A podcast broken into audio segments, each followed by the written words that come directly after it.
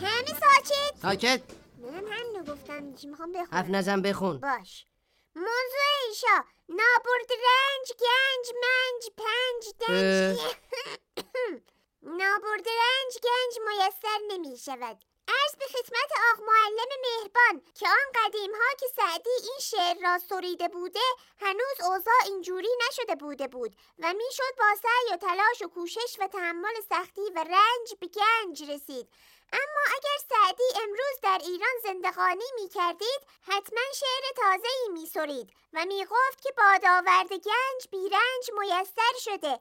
کانادا آن برفت که اختلاس کرد. جان برادر. خیلی خوب. خب آن قدیم قدیم ها در کوه و کمر و بیابان های اطراف در زیر خاک کلی گنج بوده و گنج همان گزل مزل یا تلاملا بوده که قدیمی ها می توی کوزه و کوزه را فرو می توی خاک. بعدش هم یا می مردند یا آلزیمایل می گرفتند و یادشان می رفت که کجا چال کرده بودند و بعدن بعدنها یک عده کلی تشنگی قشنگی و رنج و منج می تا زیر خاکی ها را در بیاورند. اما الان هیچ گنج دنزادانی وجود ندارد مثلا مادر من مادر من تلاملا ندارد و در انباری خانه ما کوزه موزه وجود ندارد و فقط یک عالم تخت تخته دب دوبه و سیر ترشی هست با یک عالم پیسینگال چی؟ نه پیسینگال دیگه آقا چه؟ نه چیز واسه واسه واسه الان میگم. پسنگول نه ها نه واسه واسه نگو هولم نکنین ها آقا سوکس سوکس سیاه آقا آها آها پدر من خیلی رنج می‌برد ولی به گنج نمی‌رسد. او روزی سه شیفت کار می‌کند و معتقد است که بالاخره یک روز نتیجه زحمتهایش را خواهد دید. ولی متاسفانه فعلا نتیجه زحمتهایش شده است. داداش غلام بیشهورم. داداش غلام تا به حال چند بار از پدرم پول گرفته و دستگاه گنجیاب خریده و مثل جارو برقی روی زمین کشیده تا بوغ بزند و به گنج برسد. ولی هر بار با شکافتن زمین به مقادیری آهنپاره دکمه و یک بار هم به ترقه های چهارشنبه سوری پسر همسایه رسید. اما کسی که گنجیاب به داداش غلامم و بقیه خنقول ها فروخته بود حسابی پولدار شد.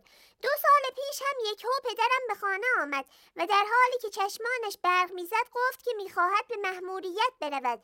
ولی مادرم باور نکرد و سه روز گریه کرد و می‌گفت پدرتان زن دوم گرفته و دو تنبان دارد. اما بعد از سه روز وقتی پدرم با تنبان پاره پوره به خانه برگشت ما فهمیدیم که یک نفر به او اسمس داده و نوشته سلام من چوپانم و موقع چرای خوسفندان گنج پیدا کردم. ولی چون سوات ندارم نمی‌دانم چه کنم و به شماره تو شانسکی پیام دادم. بیا گنج را بفروش و نصفش را بردار. و بعد پدرم با چوپان دروغگو قرار گذاشته و فهمیده که چوپان همان ابچخان بوده. و بعد هم گرفتن دریدنش آقا پول ملاشم همه رو گرفتن.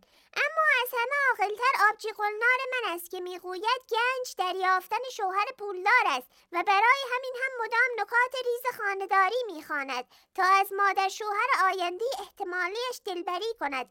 او هر روز خودش را یک مدل بزک و دوزک می کند و هی با کلی رنج و زحمت از زوایای مختلف خودش اسک می گیرد و تازگی ها توی یک پیجی خوانده که چه کار کند تا با سنش قلمبه تر بشود تا شاید به گنج قلمبه ای دست پیدا کند اه.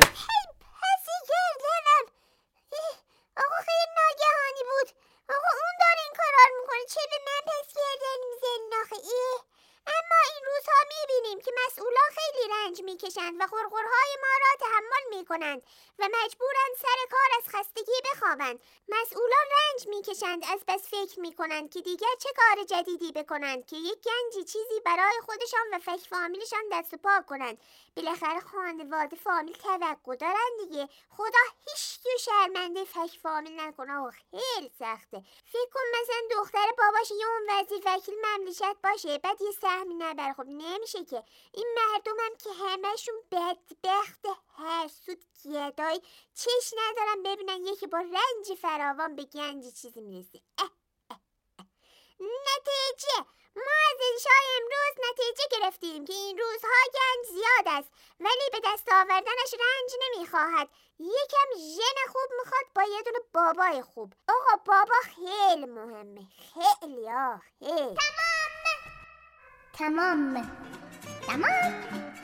うん。